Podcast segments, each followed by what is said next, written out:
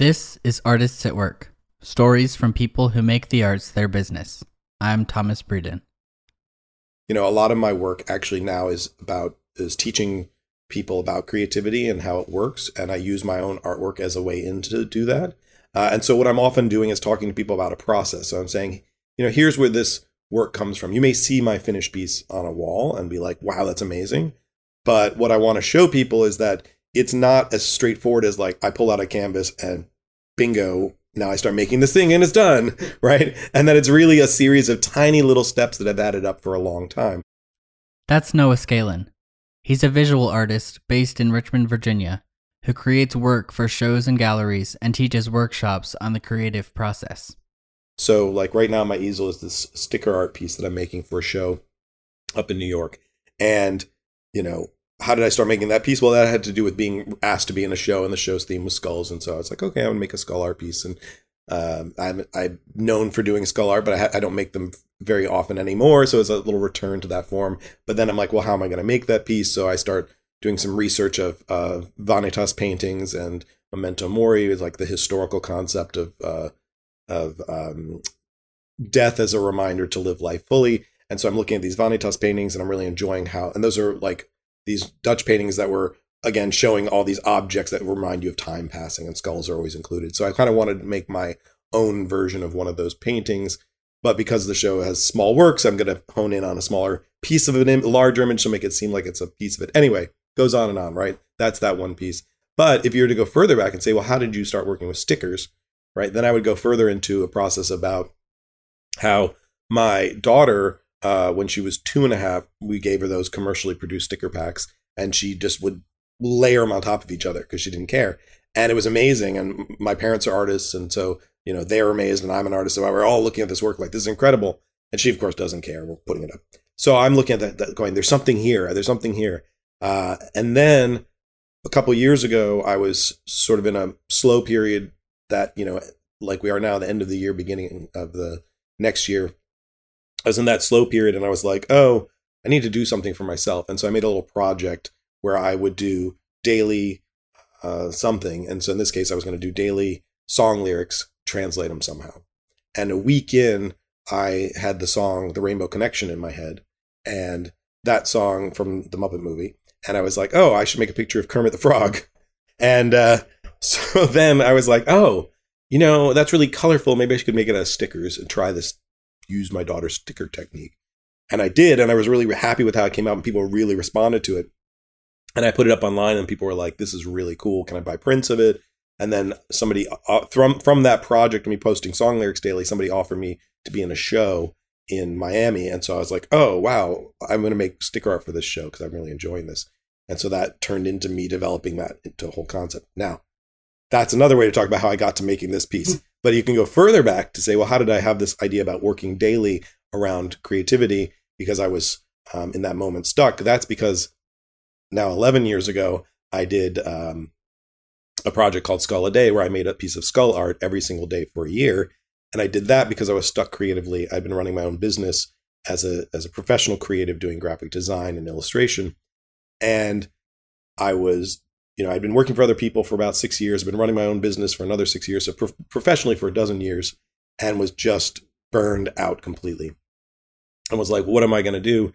And randomly, the idea came to me oh, I should make a skull piece of art every single day for a year.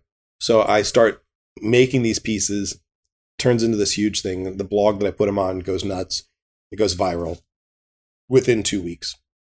So now the world is watching me do this ridiculous project. And so that got all this attention and that got me out of this place of being stuck and feeling like I wasn't making art. Um, I wasn't getting opportunities. I was just sort of doing the same thing over and over. From the Skull project, Scalin gained international attention nearly overnight. He catapulted from a period of creative drought to having the eyes of friends, fans, and other artists following his every move.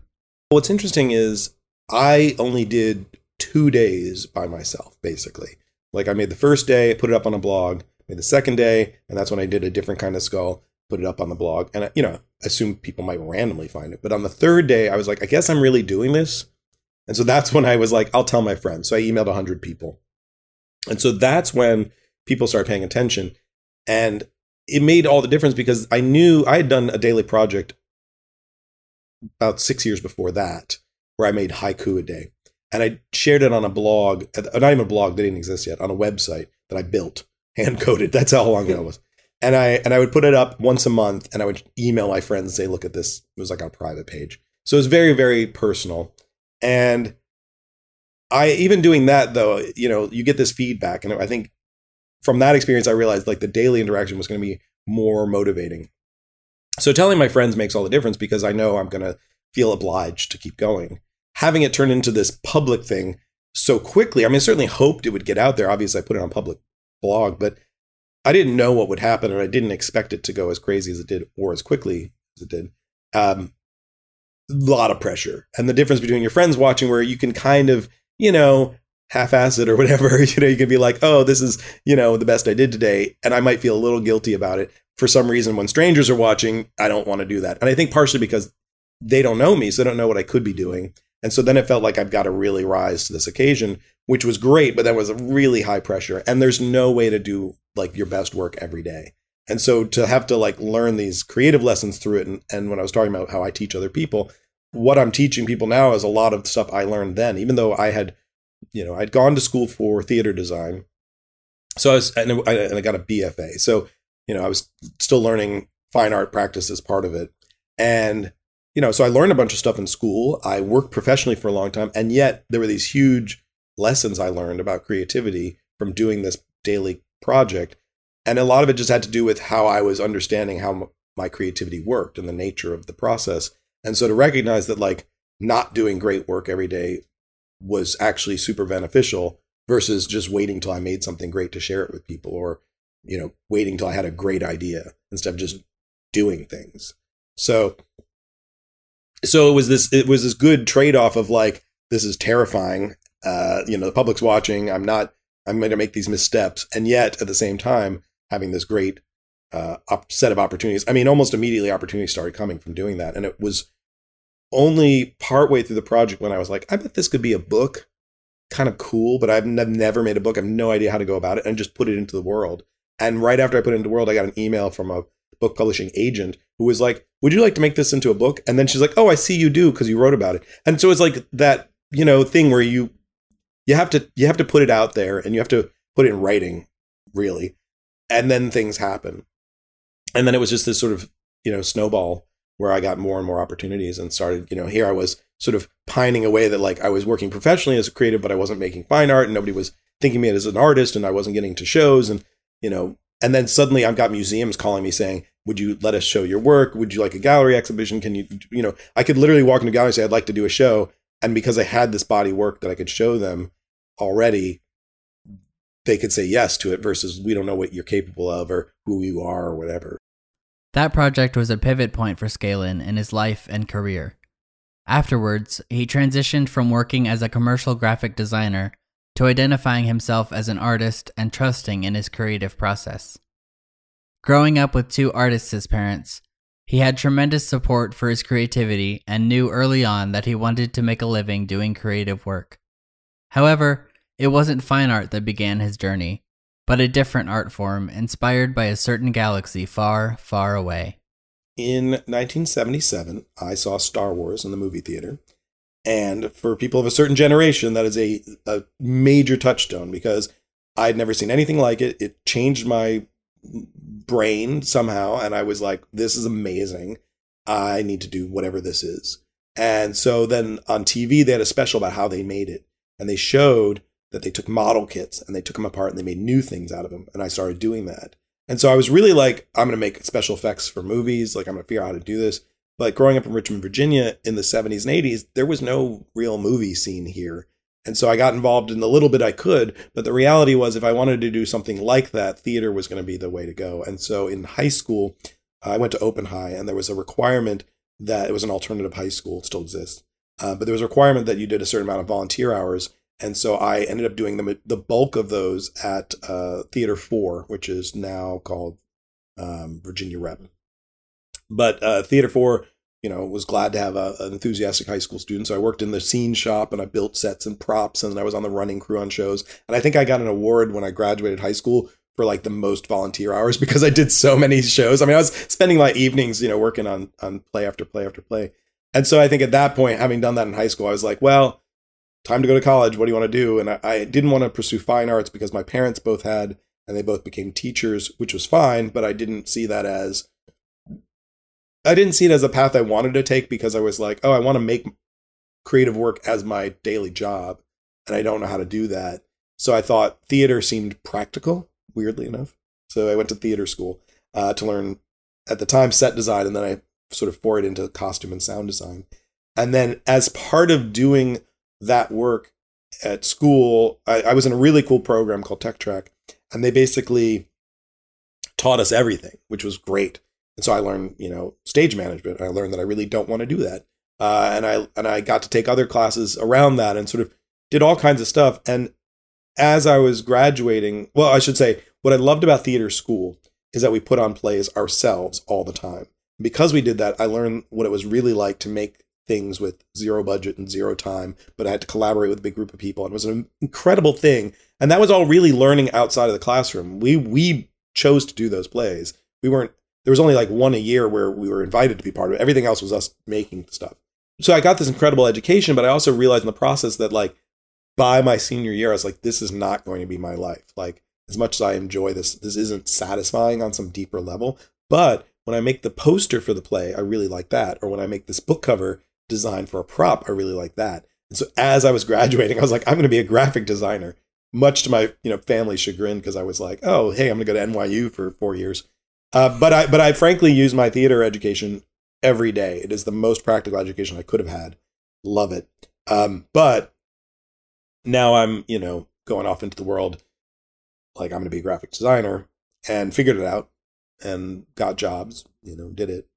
And then, but the problem is that, that, you know, the seed behind it all was that I was thought of myself as an artist, but I hadn't presented myself as such. And so people didn't think of me as such. And so that's really where Skull Day was the transformation because I had been doing creative work, getting paid. I was in periodic little shows here and there as people asked me, making whatever but it never was the primary thing. And, I, and so I, I realized that I had spent a lot of time being very practical and missing out on this thing that was really in my soul. And so I was like to go, okay, let's shift gears. And, and Skull Day is what allowed me to transform people's perception of me and show what I was capable of. And that was huge because I thought people knew what I could be doing, but they had never seen it.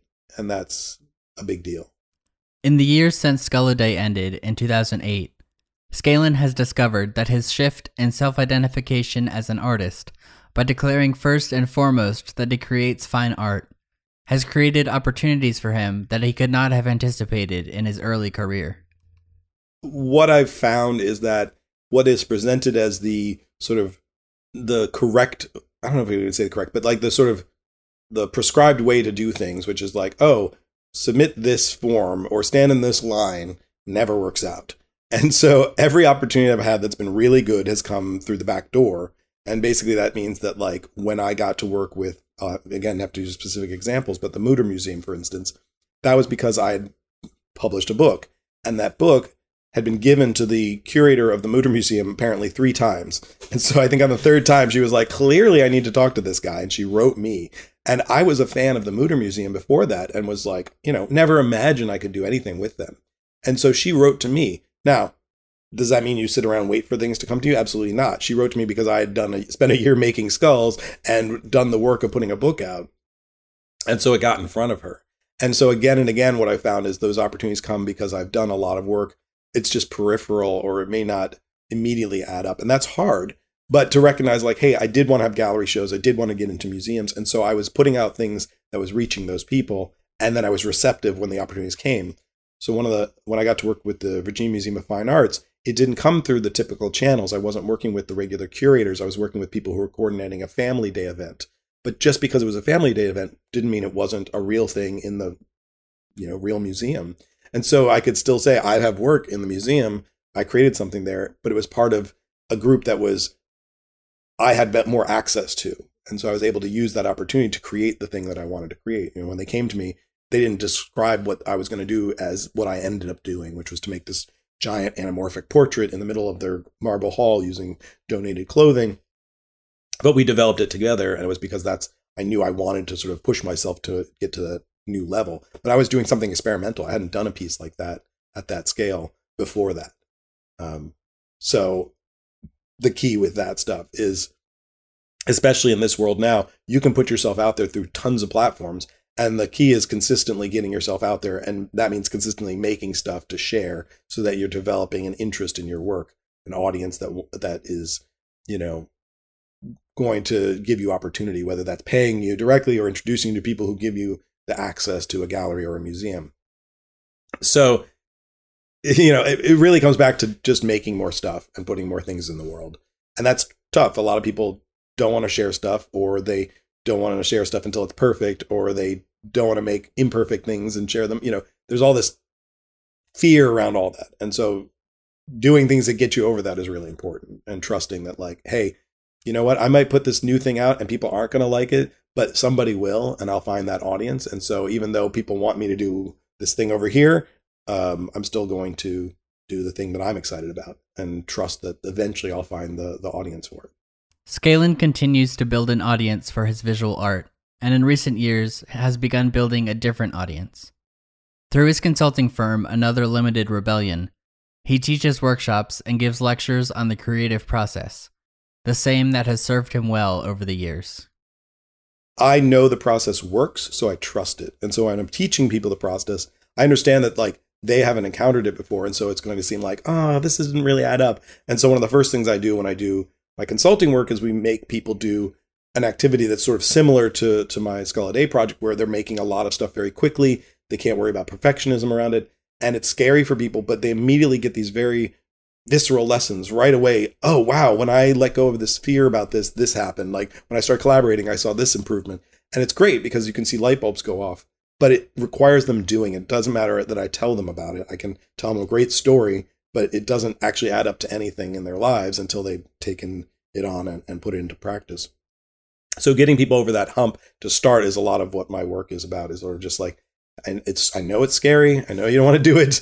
Just do that first step. I'll hold your hand and then you'll see now you're on a path now you're moving now you've taken that first step and now the, you know the journey of a thousand miles begins but it, it, it's stuff it's stuff that's so trite and you've heard it forever but it's mm-hmm. 100% true but it's also something that you can't just hear and absorb and have apply to you. It really has to involve that action. Scalin thinks a lot about creativity and the process of an artist at work. He's written books on the subject, including Creative Sprint with his sister and business partner Mica, which leads its readers through 30 day versions of his Skull a Day project so that they might learn similar lessons in productivity. In his consulting, he speaks on the themes of creativity that are essential to producing work. If he had to boil it down to a few, he'd say this.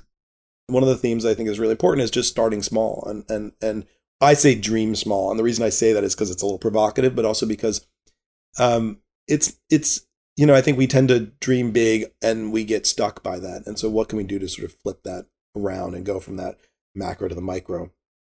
And that was super helpful. The other was other, you know, all of them were big for me, but but I think the um, you know thinking about perfectionism and preciousness around your work is huge. And I am a perfectionist, and this is a terrible project to do because I'm going to be stuck making not perfect work.